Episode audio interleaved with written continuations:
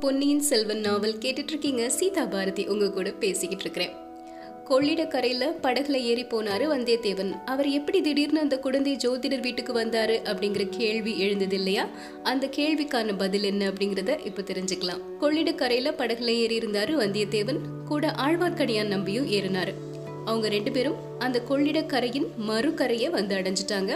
அங்க படகுல அவங்க கூட வந்த கடம்பூரை சேர்ந்த ஒரு வீரர், நான் இந்த ஊரில் போய் உங்களுக்கு குதிரை சம்பாதிச்சுட்டு வரேன் அப்படின்னு சொல்லிட்டு போகிறாரு. பக்கத்தில் இருந்த திருப்பனந்தாள் அப்படிங்கிற ஊருக்குள்ளே இப்போது ஆழ்வார்க்கடியானும் வந்தியத்தேவனும் ஒரு மர நிழலில் உட்கார்றாங்க. ரெண்டு பேரும் ஒருத்தரோட வாயை ஒருத்தர் பிடுங்கி ஏதாவது ஒரு விஷயத்தை வாங்கலாமா அப்படின்னு சொல்லிட்டு முயற்சி செஞ்சுட்டே இருக்கிறாங்க. முதல்ல ஆழ்வார்க்கடியான் தான் ஆரம்பிக்கிறாரு. ஏன் தம்பி, கடம்பூர் மாளிகைக்கு என்னைய கூட்டிகிட்டு போகாமல் விட்டுட்டு போனால? உடனே அதுக்கு நம்ம வந்தியத்தேவன் சொல்கிறாரு, நான் போகிறதே பெரிய கஷ்டமாக போயிடுச்சு நம்பிகளே அப்படின்னு. அப்படியா, அப்புறம் எப்படி தான் போனேன்? ஒருவேளை நீ போகலையோ அப்படிங்கிறாரு. போனேன், ஒரு காரியத்தை உத்தேசிச்சுட்டா பின் வாங்கிடுவேனா? வாசல் காவலர்கள் தடுத்தாங்க, குதிரையை ஒரு தட்டு தட்டி உள்ளே விட்டேன், தடுத்தவங்க எல்லாரும் உருண்டு தரையில் விழுந்துட்டாங்க. அப்புறம் அவங்க என்னை வந்து சூழ்ந்துக்கிறதுக்குள்ள என்னோட நண்பன் கந்தன்வாரன் வந்து என்னை அழைச்சிட்டு போனான். ஓஹோ, அப்படியா, சரி அப்புறம் என்ன நடந்தது, யார் யாரெல்லாம் வந்திருந்தாங்க அப்படின்னு எதுவுமே தெரியாத மாதிரி அந்த ஆழ்வார்க்கடியான் நம்பி கேட்குறாரு. நிறைய பிரமுகர்கள் வந்திருந்தாங்க, அவங்க பேர்லாம் எனக்கு தெரியாது. பழுவேட்டரையர் வந்திருந்தாரு, அவருடைய இளம் மனைவியும் வந்திருந்தாங்க. அப்பப்பா, அந்த பெண்ணுடைய அழகை என்னன்னு சொல்றது அப்படிங்கிறாரு வந்தியத்தேவன். நீ பாத்தியா என்ன அப்படின்னு ஆச்சரியத்தோட ஆழ்வார்க்கடியான் கேட்குறாரு. ஆமா, பார்க்காமலா, என்னுடைய நண்பன் கந்தன்மாறன் அந்த புறத்துக்கு என்னை கூட்டிட்டு போனான். அங்க பார்த்தேன், அங்க இருந்த எல்லா பெண்கள்லையும் பழுவேட்டரையருடைய இளைய ராணி தான் ரொம்ப அழகா இருந்தாங்க. மற்ற கரு நிறத்து மங்கையருக்கு மத்தியில அந்த ராணியினுடைய முகம் பூரண சந்திரன் மாதிரி இருந்தது. ரம்பை, ஊர்வசி, இந்திராணி, சந்திராணி எல்லாருமே அவளுக்கு அப்புறம்தான். அடே அப்பா, ஒரேடியா வர்ணிக்கிறியே, அதுக்கப்புறம் என்ன நடந்தது? குறவை கூத்து நடந்ததா அப்படிங்கிறாரு ஆழ்வார்க்கடியான். நடந்தது, ரொம்ப நல்லா இருந்தது. அப்போ உங்களை தான் நினைச்சுக்கிட்டேன். எனக்கு கொடுத்து வைக்கல. வேற என்னெல்லாம் நடந்தது அப்படின்னு கேட்குறாரு. திரும்பவும் வேலை நாட்டம் நடந்தது. தேவராளனும் தேவராட்டியும் மேடைக்கு வந்து ஆவேசமாக ஆடினாங்க அப்படிங்கிறாரு வந்தியத்தேவன். சன்னதம் வந்துதா, ஏதாவது வாக்கு சொன்னாங்களா அப்படிங்கிறாரு ஆழ்வார்க்கடியான். ஆமாம், நினைத்த காரியம் கைகூடும், மழை பெய்யும், நிலம் விளையும் அப்படிலாம் சொன்னாங்க. இன்னும் ஏதோ ராஜாங்க விஷயம்லாம் சொன்னாங்க, நான் அதை ஒன்றும் கவனிக்கல அப்படிங்கிறாரு வந்தியத்தேவன். அடடா, நீ கவனிச்சிருக்க வேண்டும் தம்பி, நீ இளம் பிள்ளை, நல்ல வீரனா வேற இருக்கிற. ராஜாங்க விஷயத்தை பற்றி எங்கேயாவது யாராவது பேசினா காதுல கேட்டு வச்சுக்கணும். ஆமா, நீங்க சொல்றது உண்மைதான். எனக்கு கூட இன்னைக்கு அப்படிதான் தோணுச்சு. காலையில நானும் கந்தன்மாறனும் பேசிட்டே வந்தோம். அப்போ ராத்திரி நான் படுத்து தூங்கினதுக்கு அப்புறமா கடம்பூர் மாளிகைக்கு வந்திருந்த விருந்தாளிகள் எல்லாம் கூட்டம் போட்டு ஏதோ ராஜாங்க விஷயமா பேசினாங்க அப்படின்னு கந்தன்மாறன் சொன்னான் அப்படிங்கிறாரு. என்ன பேசினாங்க அப்படின்னு ரொம்ப ஆர்வத்தோடு கேட்குறாரு ஆழ்வார்க்கடியான். அதெல்லாம் எனக்கு தெரியாது. கந்தன்மாறன் ஏடா கூடமா சொன்னானே தவிர தெளிவாக சொல்லலை. ஏதோ ஒரு காரியம் சீக்கிரமாக நடக்க போகுது, அப்புறமா சொல்கிறேன் அப்படின்னு சொன்னான். அவனோட பேச்சே மர்மமாக இருந்துச்சு.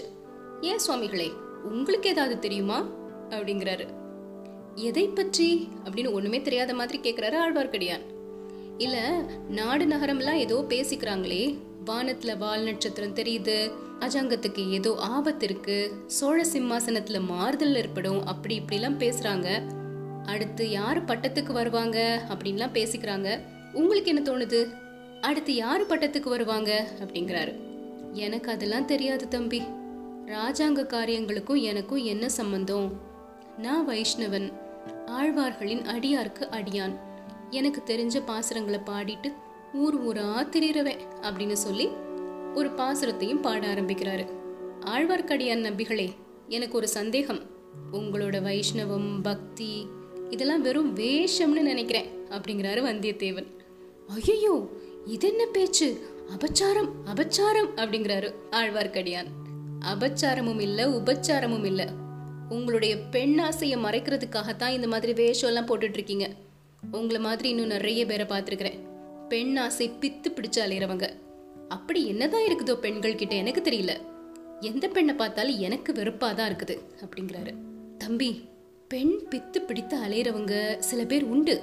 ஆனா அவங்களோட என்ன சேர்க்காத, நான் வேஷதாரி கிடையாது, நீ அந்த மாதிரி சந்தேகிக்கிறது ரொம்ப ரொம்ப தப்பு. அப்படின்னா பல்லக்குல வந்த அந்த பெண் கிட்ட ஓலை கொடுக்க சொல்லி ஏன் என்கிட்ட கேட்டீங்க? அதுலயும் இன்னொருத்தர் கல்யாணம் பண்ணிக்கிட்ட ஒரு பெண் கிட்ட மனதை செலுத்தலாமா? கடம்பூர் மாளிகைக்கு என் கூட வர்றேன் அப்படின்னு சொன்னது கூட அவளை பாக்குறதுக்கு தானே? இல்லன்னு சொல்லுங்க பாக்கலாம் அப்படிங்கிறாரு வந்தியத்தேவன். இல்லன்னு நான் சொல்லல தம்பி, ஆனா அதுக்கு நீ சொன்ன காரணம் தப்பு. வேற காரணம் இருக்கு. அது ஒரு பெரிய கதை. கதைனா கற்பனை கதையெல்லாம் கிடையாது, உண்மையான கதை. கேட்டா நீ ரொம்ப திகைச்சு போயிடுவ. நான் கண்டிப்பா சொல்லணுமா அப்படிங்கிறாரு. இஷ்டம் இருந்தா சொல்லுங்க அப்படிங்கிறாரு வந்தியத்தேவன். அந்த பழுவேட்டரையரின் இளம் மனைவி இருக்கிறாங்க இல்லையா, நான் ஓலை கொண்டு போக சொன்னனே, அவளுடைய பெயர் நந்தினி. அவளுடைய கதையை கேட்டா நீ ரொம்ப ஆச்சரியப்பட்டுருவ. உலகத்துல இப்படிலாம் அக்கிரமம் நடக்க முடியுமா அப்படின்னு பொங்குவ அப்படின்னு சொல்லிட்டு நந்தினி பற்றிய அந்த கதையை ஆரம்பிக்கிறாரு ஆழ்வார்க்கடியான். நான் பாண்டிய நாட்டுல வைகை நதிக்கரையில ஒரு கிராமத்துல பிறந்தேன். என்னுடைய அப்பா ஒரு நாள் நதிக்கரையில உள்ள நந்தவனத்துக்கு போனாரு. அங்க ஒரு பெண் குழந்தை அனாதையா இருக்கிறத பார்த்தாரு. குழந்தைய எடுத்துட்டு வீட்டுக்கு வந்துட்டாரு. குழந்தை ரொம்ப கலையா அழகா இருந்துச்சு. அதனால அன்போட அதை வளர்த்துட்டு இருந்தாங்க. நந்தவனத்திலிருந்து கண்டுபிடிச்சதுனால நந்தினி அப்படின்னு அந்த குழந்தைக்கு பேர் வச்சுட்டாங்க. நானும் அந்த பெண்ணை என்னுடைய தங்கை மாதிரி நினைச்சு வளர்த்துட்டு இருந்தேன். அவ பெரிய பொண்ணானதுக்கு அப்புறமா மற்றொரு ஆண்டாளாகி பக்தர்களை எல்லாம் ஆட்கொள்ள போறா அப்படின்னு எல்லாருமே நம்பினாங்க. அப்பா இறந்ததுக்கு அப்புறமா அந்த பெண்ணை வளர்க்கக்கூடிய பொறுப்பையும் நானே ஏத்துக்கிட்டேன். நாங்க ரெண்டு பேரும் ஊர் ஊரா போய் ஆழ்வார்களின் பாசுரங்களை பாடி வைஷ்ணவத்தை பரப்பிட்டு இருந்தோம். நந்தினி துளசி மாலை அணிந்து பக்தி பரவசத்தோட பாசுரம் பாடியதை கேட்டவங்க எல்லாருமே மதிமயங்கி போயிடுவாங்க. ஒரு சமயம் திருவேங்கடத்துக்கு யாத்திரை போயிருந்தேன். திரும்பி வர ரொம்ப காலதாமதமாகிருச்சு. அப்போ நந்தினிக்கு ஒரு விபரீதம் நடந்துருச்சு. பாண்டியர்களுக்கும் சோழர்களுக்கும் இறுதி பெரும் போர் மதுரைக்கு அருகில் நடந்துட்டு இருந்தது. பாண்டியர்களுடைய சேனை சர்வநாசம் அடைஞ்சிருச்சு. வீரபாண்டியன் உடம்பெல்லாம் காயங்களோட போர்க்களத்துல விழுந்திருந்தான். அவனுடைய அந்தரங்க ஊழியர்கள் சிலர் அவனை கண்டுபிடிச்சு எடுத்து உயிரை எப்படியாவது காப்பாற்றணும் அப்படின்னு முயன்றாங்க. அதனால ராத்திரியோட ராத்திரியா நந்தினியோட வீட்டுல கொண்டு வந்து சேர்த்தாங்க. பாண்டியனுடைய நிலைமையை பார்த்து மனம் இறங்கி நந்தினி அவனுக்கு பணிவிட செஞ்சுட்டு இருந்தா. ஆனா சீக்கிரத்துல சோழ வீரர்கள் அதை கண்டுபிடிச்சிட்டாங்க. நந்தினியோட வீட்டை சூழ்ந்துட்டு வீரபாண்டியனை கொன்னுட்டாங்க. நந்தினியனுடைய அழகை கண்டு மயங்கி பழுவேட்டரையர் அவளை சிறைப்பிடிச்சு கொண்டு போயிட்டாரு. இதெல்லாம் 3 வருஷத்துக்கு முன்னாடி நடந்தது. அதுக்கப்புறமா நந்தினி நான் பார்க்கவே இல்லை.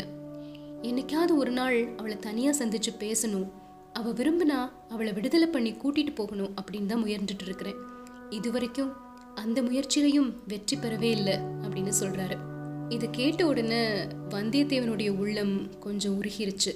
கடம்பூர் மாளிகையில் பல்லக்கில் இருந்தது நந்தினி இல்லை, இளவரசர் மதுராந்தகன் தான் அப்படின்னு ஆழ்வார்க்கடியான் கிட்ட சொல்லிடலாமா அப்படின்னு யோசிக்கிறாரு. இருந்தாலும் மனசுல ஒரு தடை வந்தது. ஒருவேளை இது ஆழ்வார்க்கடியானுடைய கற்பனை கதையா இருக்குமோ? சரி எதுக்கும் கடம்பூர் மாளிகையில பார்த்த விஷயங்கள் கேட்ட விஷயங்கள் எதையுமே யார்கிட்டையுமே சொல்லக்கூடாது அப்படின்னு நினைச்சுக்கிறாரு. அந்த சமயத்துல அந்த கடம்பூர் வீரன் கொஞ்ச தூரத்துல குதிரையோட வந்துட்டு இருந்தாரு. தம்பி, எனக்கு நீ ஒரு உதவி செய்வியா அப்படின்னு இப்போ ஆழ்வார்க்கடியான் கேட்கிறாரு. நான் என்ன உதவி செய்ய முடியும்? பழுவேட்டரையர் இந்த சோழ பேரரசையே ஆட்டுவிக்கும் ஆற்றல் உடையவர். நான் ஒரு தன்னந்தனி ஆள், என்னால் எப்படி என்ன உதவி செய்ய முடியும் அப்படின்னு ரொம்ப ஜாகிரதையோட பதில் சொல்றாரு வந்தியத்தேவன். அப்புறம் நம்பிகளை பார்த்து, நம்பிகளே, ராஜாங்க காரியங்களை பற்றி உங்களுக்கு ஒண்ணுமே தெரியாதுன்னா சொல்றீங்க.